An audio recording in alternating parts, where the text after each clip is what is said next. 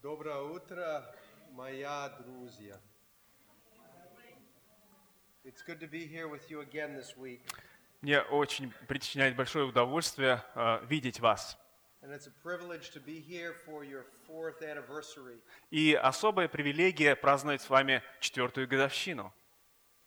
I want to speak this morning on a subject that affects all of us. В это э, утро я хочу поговорить о том, что затрагивает каждого из нас. Называется моя проповедь «Замок гордости». Turn, if you would, to 2 Kings chapter 5. Откройте, пожалуйста, четвертую книгу царств, пятую главу. We're going to read about Naaman in verses 1 through 14. И мы прочитаем историю о Неймане с первого стиха до 14. Нейман, военачальник царя сирийского, был великий человек у господина своего и уважаемый, потому что через него дал Господь победу сириянам. И человек сей был отличный воин, но прокаженный. Сирияне однажды пошли отрядами и взяли в плен из земли израильской маленькую девочку, и она служила жене Неймановой. И сказала она госпоже своей, «О, если бы господин мой побывал у пророка, который в Самарии, то он снял бы с него проказу его». И пошел Нейман и передал это господину своему, говоря, «Так и так, говорит девочка, которая из земли израильской». И сказал царь сирийский Нейману, «Пойди, сходи, и я пошлю письмо к царю израильскому». Он пошел и взял с собой десять талантов серебра и шесть тысяч сиклей золота и десять перемен одежд.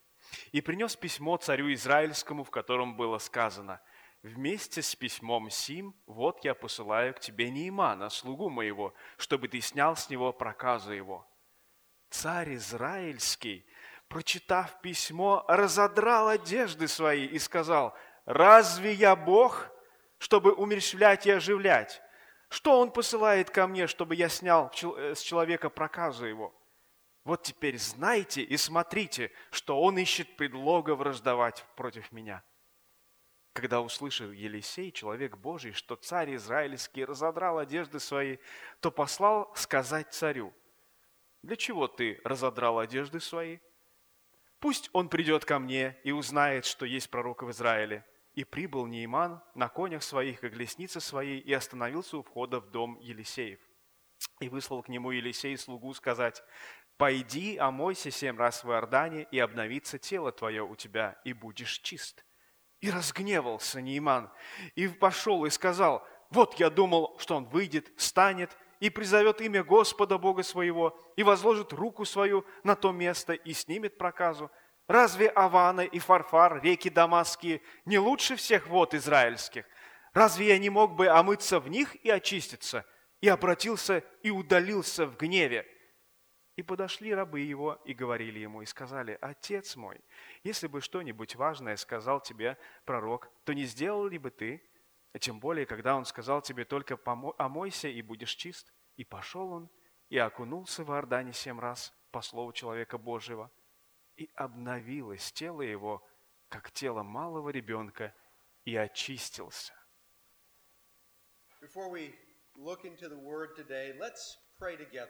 Прежде чем мы будем разбирать Слово Божье, давайте помолимся. Oh. Господь, дорогой, мы приходим при лицо Твое. Нам необходим Дух Святой, Speak to us, O God, through your word. чтобы через Слово Твое Ты обращался к сердцам нашим. Помоги нам понимать, you. что удерживает нас от Тебя. И э, если кто-то никогда не призывал во имя Твое, не принимал Тебя как своего Спасителя,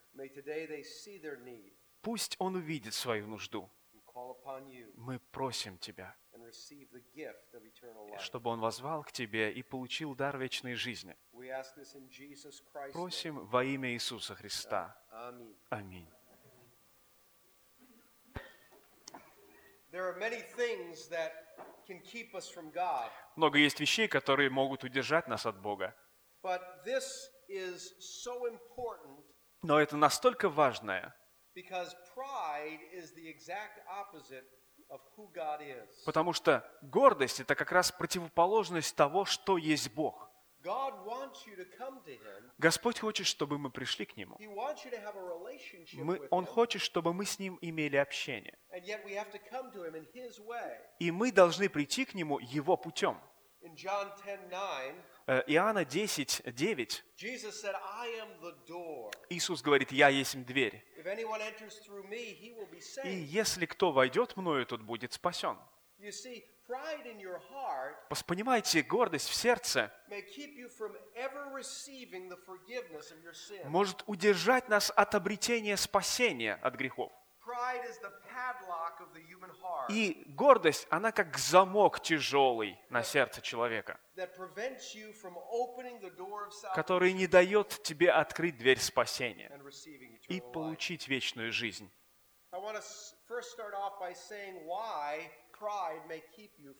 Давайте поговорим о том, почему гордость э, не дает тебе получить спасение от Бога. Писание говорит, что Бог гордым противится и дает благо только смиренным. Господь противится гордым, потому что Он сам смирен.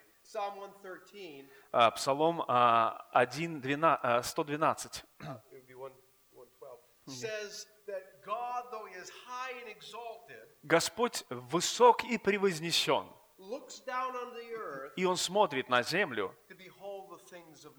а, что- чтобы а, увидеть... э, Смотрит на, на землю, на дела человеческие. And in Philippians chapter 2, we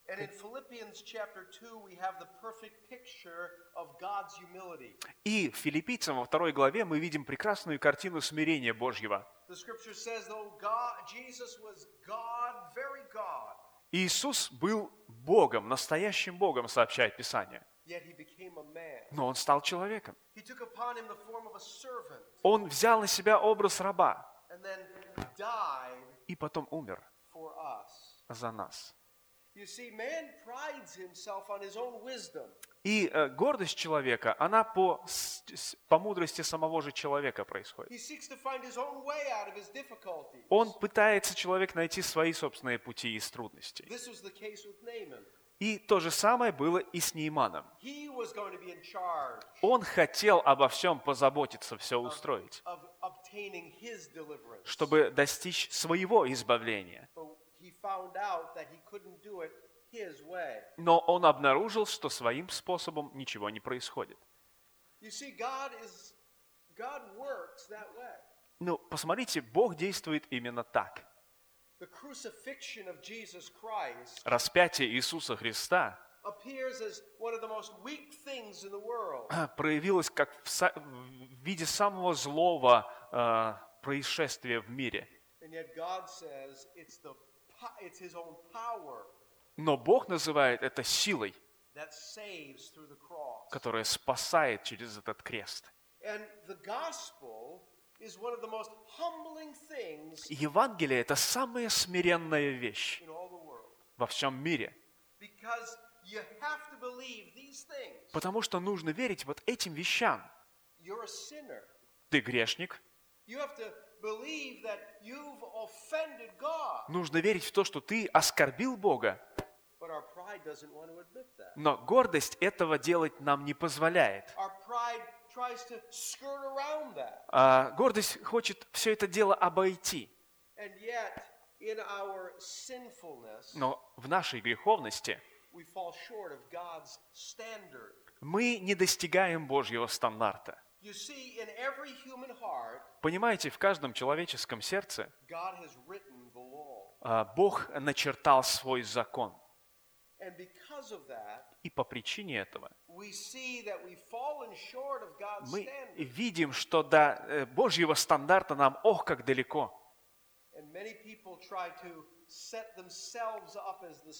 И поэтому люди пытаются свои собственные со- стандарты изобрести. Что они делают? Они сравнивают себя с другими. Но а, закон стоит твердо.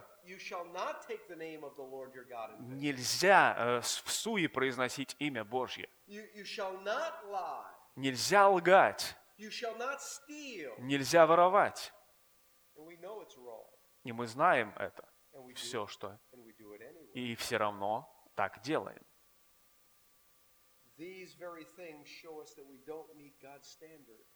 Э, Вот эти вещи показывают, что нам необходим Божий стандарт.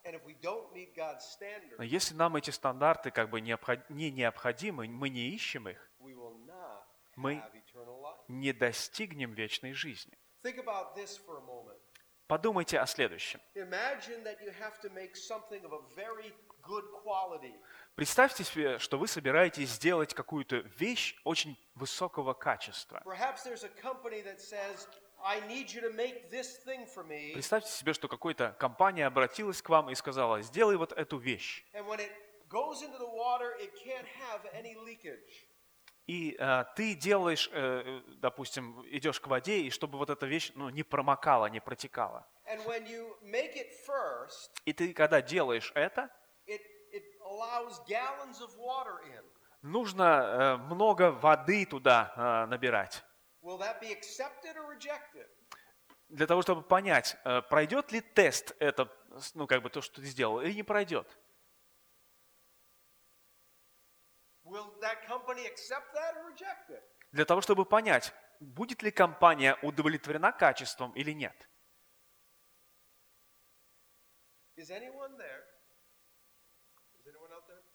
Есть ли здесь кто-то,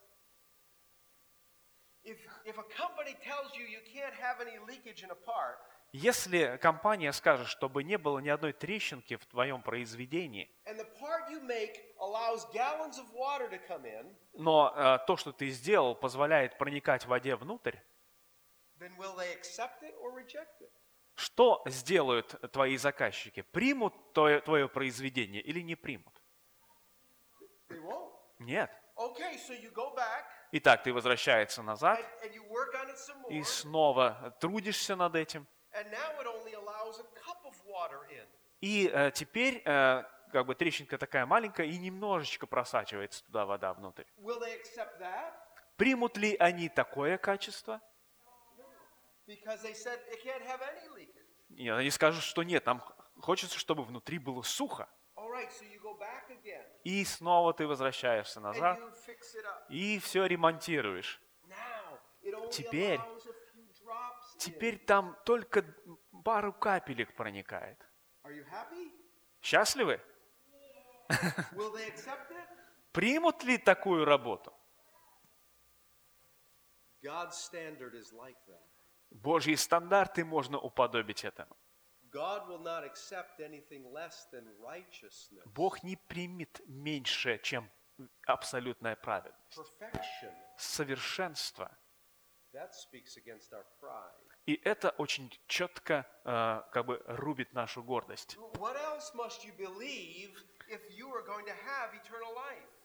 То, что ну- нужно тебе верить, чтобы достичь вечной жизни. Если ты собираешься принять Евангелие, нужно верить также и в то, что ты заслуживаешь смерти и вечной погибели. Это неприятно. Это не от- хорошо, как бы неприятно твоей гордости. Это не, нас не надувает, не, не возвышает. No, you've fallen short of God's standard. Ты не достиг Божьего стандарта.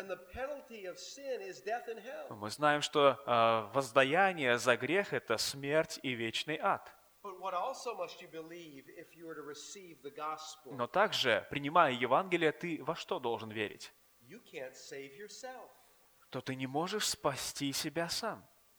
In Romans 5 8, it says, While you were still sinners, Christ died for you. Пятый, э, Ри- Римлянам 5.8 сказано, что когда вы были грешниками, Бог спас вас. У вас никаких заслуг не было. In your pride, you say, No, I can do that. В гордости своей можно сказать, нет, я смогу это сделать. Или скажете, ну да, я знаю, что Иисус Христос за меня умер. Но я должен тоже кое-что сделать. Я должен сделать какие-то добрые вещи, ходить в церковь, молиться, читать Писание, чтобы стать получше, чем вот те. Никаких у нас нет заслуг.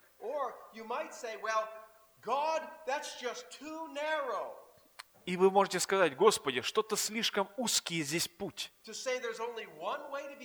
Если ты говоришь, что есть только один путь спасения, только один путь на небеса, А как насчет других религий мировых? Наверное, да, есть и другие пути. Но а, утверждаю, что это не так. Потому что неважно, if God were to give you 10 ways а, дал ли Бог тебе 10 путей для того, чтобы спастись. you'd ask for 11. Ты попросишь дать одиннадцатый It doesn't путь. Неважно, пускай Бог тебе тысячу путей даст. Ты попросишь, дай мне тысячу первый. Откуда я это знаю? Because back in Genesis chapter 2, Потому что в начале Библии, во второй главе э, everything. Адаму и Еве Бог дал все. They could eat anything and stay in the Они могли есть все и оставаться в этом прекрасном саду, кроме одной вещи. You see, they were saying God's way is too narrow. Видите, и они назвали или поняли, что Божий путь слишком узок. Да, ну он нам все дал, чтобы в пищу, но нам хочется вот этого. Они хотели рая. И рая они хотели достичь своим путем. А, Бог достаточно широк, невероятно а, ра- широк, да? Дав нам Иисуса Христа, чтобы мы обрели через Него спасение. И Он не дал нам другого пути. И тот единственный путь, данный нам, достаточно широк, чтобы все туда вошли.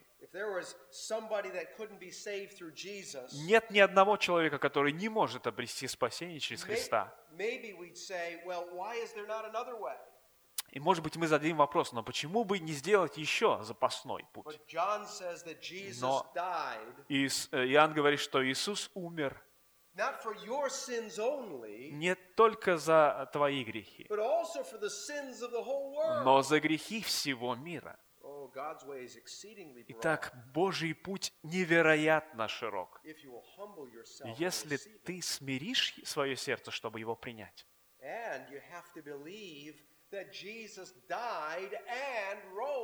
и тебе нужно верить, что Иисус Христос умер и воскрес. А, Ты веришь, что Он сейчас жив? Верите, что Он воскрес из мертвых?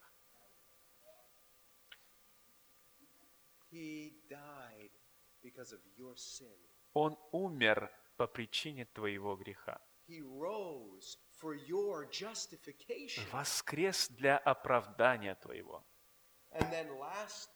И, наконец, Э, И, наконец, не нужно, недостаточно только верить, что ты грешник. Недостаточно верить, что ты заслуживаешь вечного ада. Недостаточно верить, что ты э, не можешь спасти себя самого. Недостаточно верить в то, что Иисус умер и воскрес. Но ты должен в смирении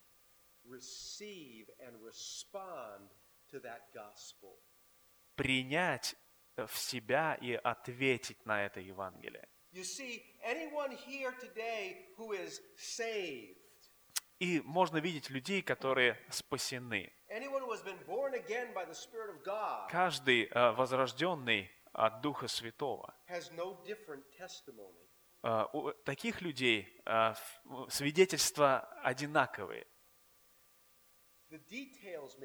Может быть, детали различаются.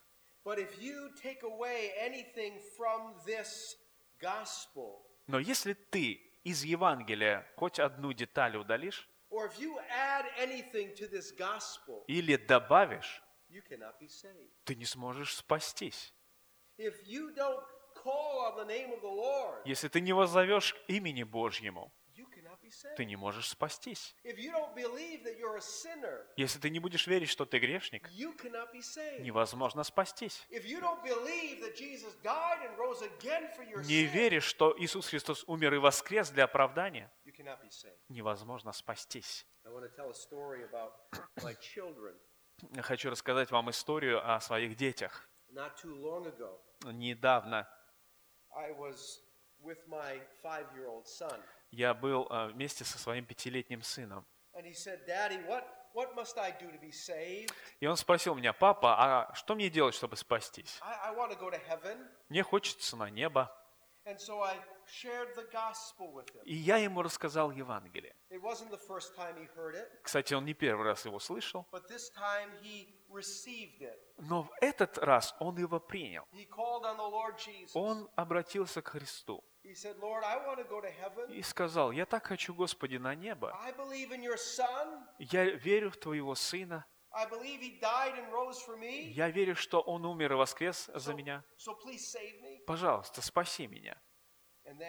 И потом он пошел в другую комнату, где были его братья,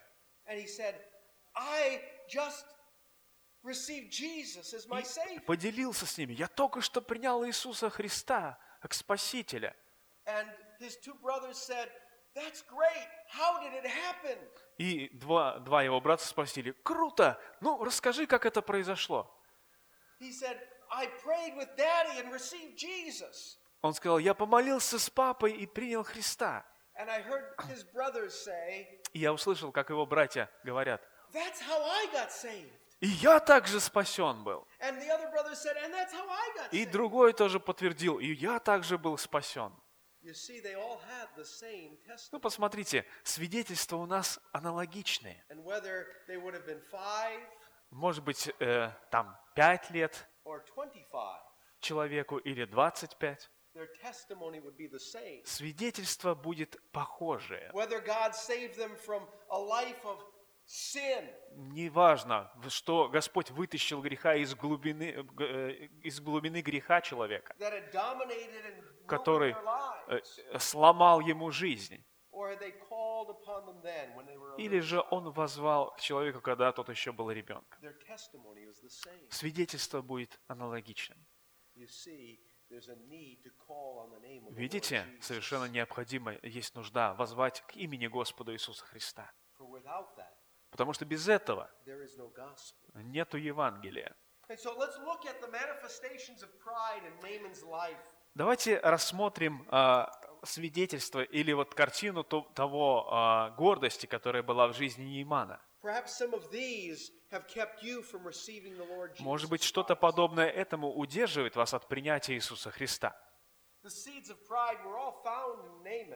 Э, Семена гордости находились в сердце Неймана. Ну да, это правда. Его уважали. Его очень уважали, он был таким знаменитым воином. И это не должно было делать его гордым. Обязательно. Но вот эти вот семена в жизни Неймана, Они произвели в его жизни гордость. Поэтому на поверхности как бы он противодействовал, э, боролся с Евангелием.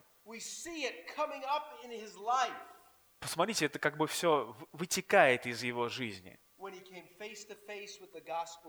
Когда он приблизился к и встретился с Евангелием Божьей благодати. Но Бог э, благодать свою не дает гордым.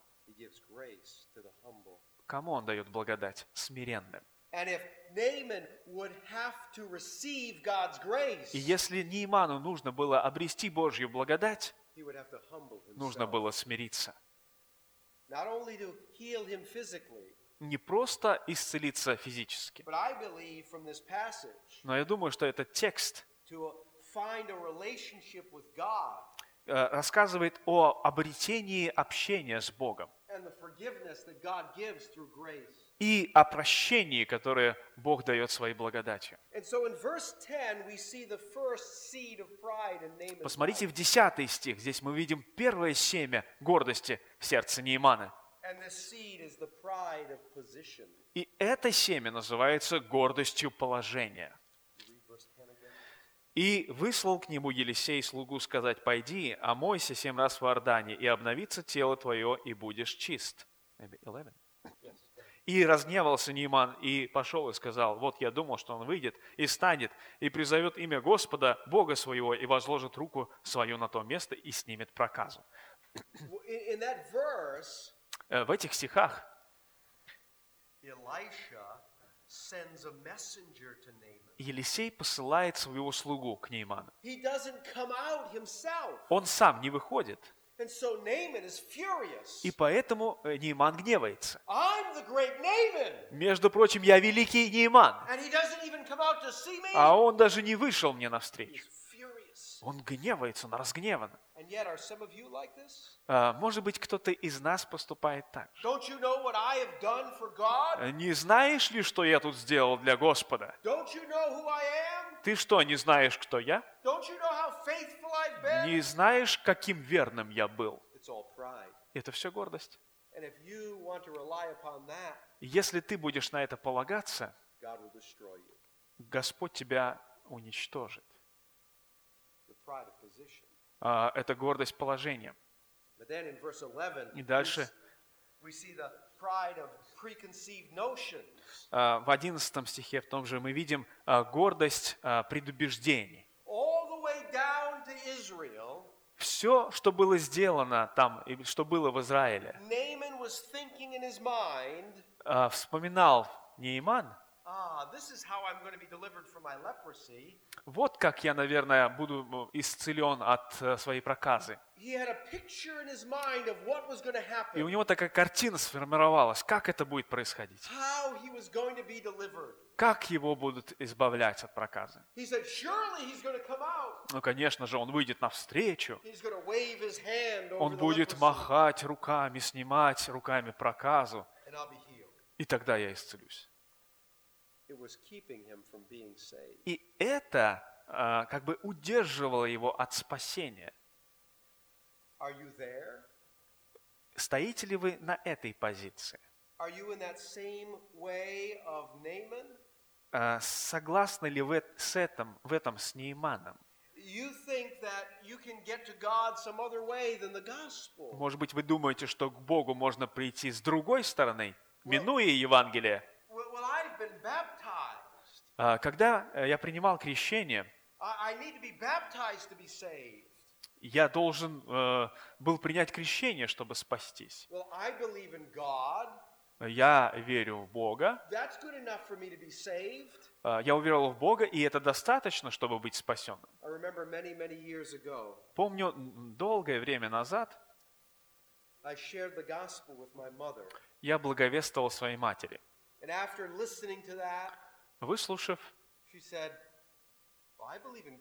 она сказала, да я верю в Бога. Что думаешь, я недостаточно хороша, чтобы попасть в рай? Гордость удерживала ее от принятия Евангелия. А. Писание говорит, что демоны веруют и трепещут. Поэтому э, дело здесь не, не совсем еще только в вере. Э, Это вера в то, что а, мы знаем о Боге. И не заканчивается тем э, просьбой той к Богу, прости меня. Есть а, определенные конкретные вещи, в которые необходимо верить, чтобы спастись. Однажды к нам в церковь пришла женщина И сказала, что у меня сейчас в жизни проблемы. В сердце у меня такая пустота, и я не могу от этого избавиться. И я знаю, что есть э, то, что восполнит мою нужду. И я знаю, в чем я нуждаюсь. Я нуждаюсь в крещении. And so I sat down with her Поэтому я присел рядом с ней, и я рассказал ей все Евангелие. И хотел показать ей, э, чтобы она увидела, что это не так. Ты нуждаешься в том, чтобы принять Иисуса Христа. Крещение – это образ спасения. Но э, ее это никак не убедило. Она считала себя умнее Бога. When God says in Romans 10 9 and 10, Когда Господь говорит о Римлянам 10 главе, а, д- 9 стих, «Если ты исповедуешь устами Господа и веруешь сердцем, то Господь воскресит тебя из мертвых. Ты будешь спасен». И не сказано, если ты будешь исповедовать Господа Иисуса Христа и крестишься, и пойдешь в церковь, и начнешь молиться. Всякий, призвавший имя Господа, спасется. Это гордость положения. И э, есть еще гордость предубеждений каких-то. И, наконец. Есть гордость, которую можно назвать национальной гордостью. Иди, омойся в Иордане, и будешь чист. Что? Иордан? А между прочим, реки в моей стране намного лучше. They're bigger, Они больше, they're cleaner. они чище. I went to Israel last year, А в прошлом году я был в Израиле. and the Jordan River was a pretty muddy thing. И, между прочим, Иордан – это довольно грязная речка. I wouldn't want to go get baptized in that. Я бы не хотел там принимать крещение.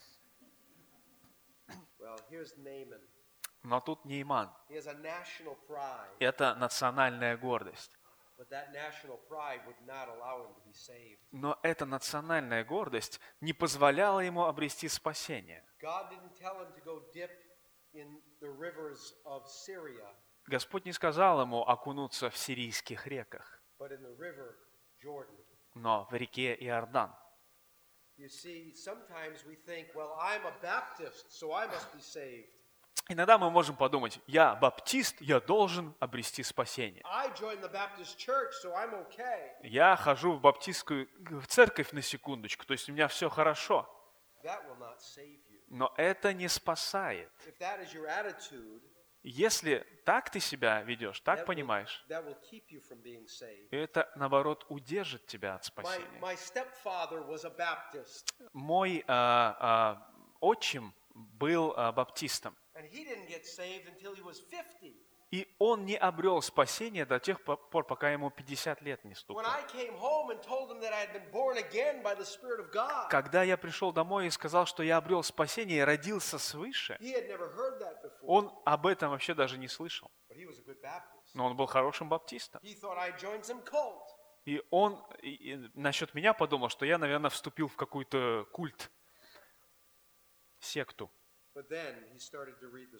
Но потом он стал писать, читать Писание, э, чтобы доказать, что я не прав. И понял, что он должен исправиться. Может быть, ты скажешь, что, ну, мой отец прекрасный христианин, а мой дед был проповедником. Но это вас не спасет. Friends, God has no grandchildren, А, Знаете что, братья и сестры, у Бога нет внучат, only children. только дети. It doesn't matter if your father or mother or Неважно, родители ваши, grandfather or grandmother дедушки, бабушки, were, were Christians. что они были христианами. You must be born again. Ты должен родиться свыше. Don't allow the pride Не позволяйте гордости в сердце удерживать тебя от спасения. Не говорите, что у меня нет нужды э, рождаться свыше. Я не знаю, кто бы вам такое мог сказать, но это не Писание точно. And yet, here in this passage of scripture, Итак, тут, в нашем тексте Писания,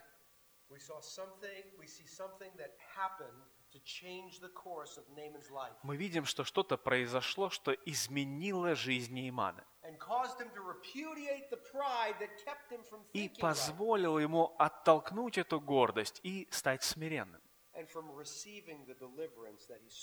И э, получил он э, вот это вот избавление, которого искал. He was on his way out. Он был э, в- снаружи, вне. He got into his car and he hit the accelerator Он э, э, вли- э, зашел в машину, влез в машину, нажал акселератор. He was on his way back to Syria, То есть он собирался уже газануть туда, назад, в Сирию. and his servants said to him, И его слуги сказали. «А, господин, Они обратились прямо к его совести. Господин, если бы он тебе какие-то великие вещи попросил сделать, не сделал бы ты. Но он попросил тебе какую-то простую вещь. Ну почему бы тебе не пойти да и окунуться, и очиститься? You see, the Holy Spirit pleads with you today. Понимаете, какая вещь? Дух Святой вот так вот обращается и просит тебя в сердце твоем. Pride. Оставь эту гордость. Оставь все то, что удерживает тебя от принятия Бога. А, Дух Святой говорит тебе прямо на ухо. Если бы Бог потребовал от тебя каких-то великих вещей, разве бы ты не сделал? Но насколько больше вот это вот «призови имя мое, и будешь спасен». Это Евангелие. Нейман был спасен в тот день. И если ты никогда не призывал имя Господа Иисуса, чтобы Он спас тебя от твоих, твоих грехов, ты можешь сделать это сегодня. Как э, в прошлой неделе я попросил вас э, склонить голову, закрыть глаза, Please, no one looking around, чтобы э, не смотреть по сторонам. including the children. И детки тоже, чтобы так сделали. Закройте глаза, пожалуйста, давайте склоним головы. И я просто вот хочу задать вам простой вопрос. Do you need to receive Jesus Christ today as your Savior? Нуждаешься ли ты в принятии Иисуса Христа как твоего Спасителя? Давайте будет так, никто не будет по сторонам смотреть, как бы я говорю вам лично, каждому. Если ты нуждаешься в Иисусе как Спасителе твоей души, а, поднимите, пожалуйста, руки, если можно, чтобы я э, увидел это и помолился за вас. И потом опустите. Кто-то? Да, я вижу, да, можете опустить руку. Я, да, увидел вас, пожалуйста, опустите. Нуждаетесь ли вы, чувствуете вот эту нужду в принятии Христа как Спасителя? Так, я увидел, там руку поднял, можете опустить. Если можно, помолитесь вместе со мною. И через какое-то мгновение я буду молиться. And I'm going to pray an example Я молиться буду молитвой, которая будет таким примером для вашей. И если вы ну, поднимали свою руку, me воззовите вместе со мной Господу Иисусу Христу. Попросите Его, чтобы Он спас вас и освободил от греха. Ну, давайте помолимся.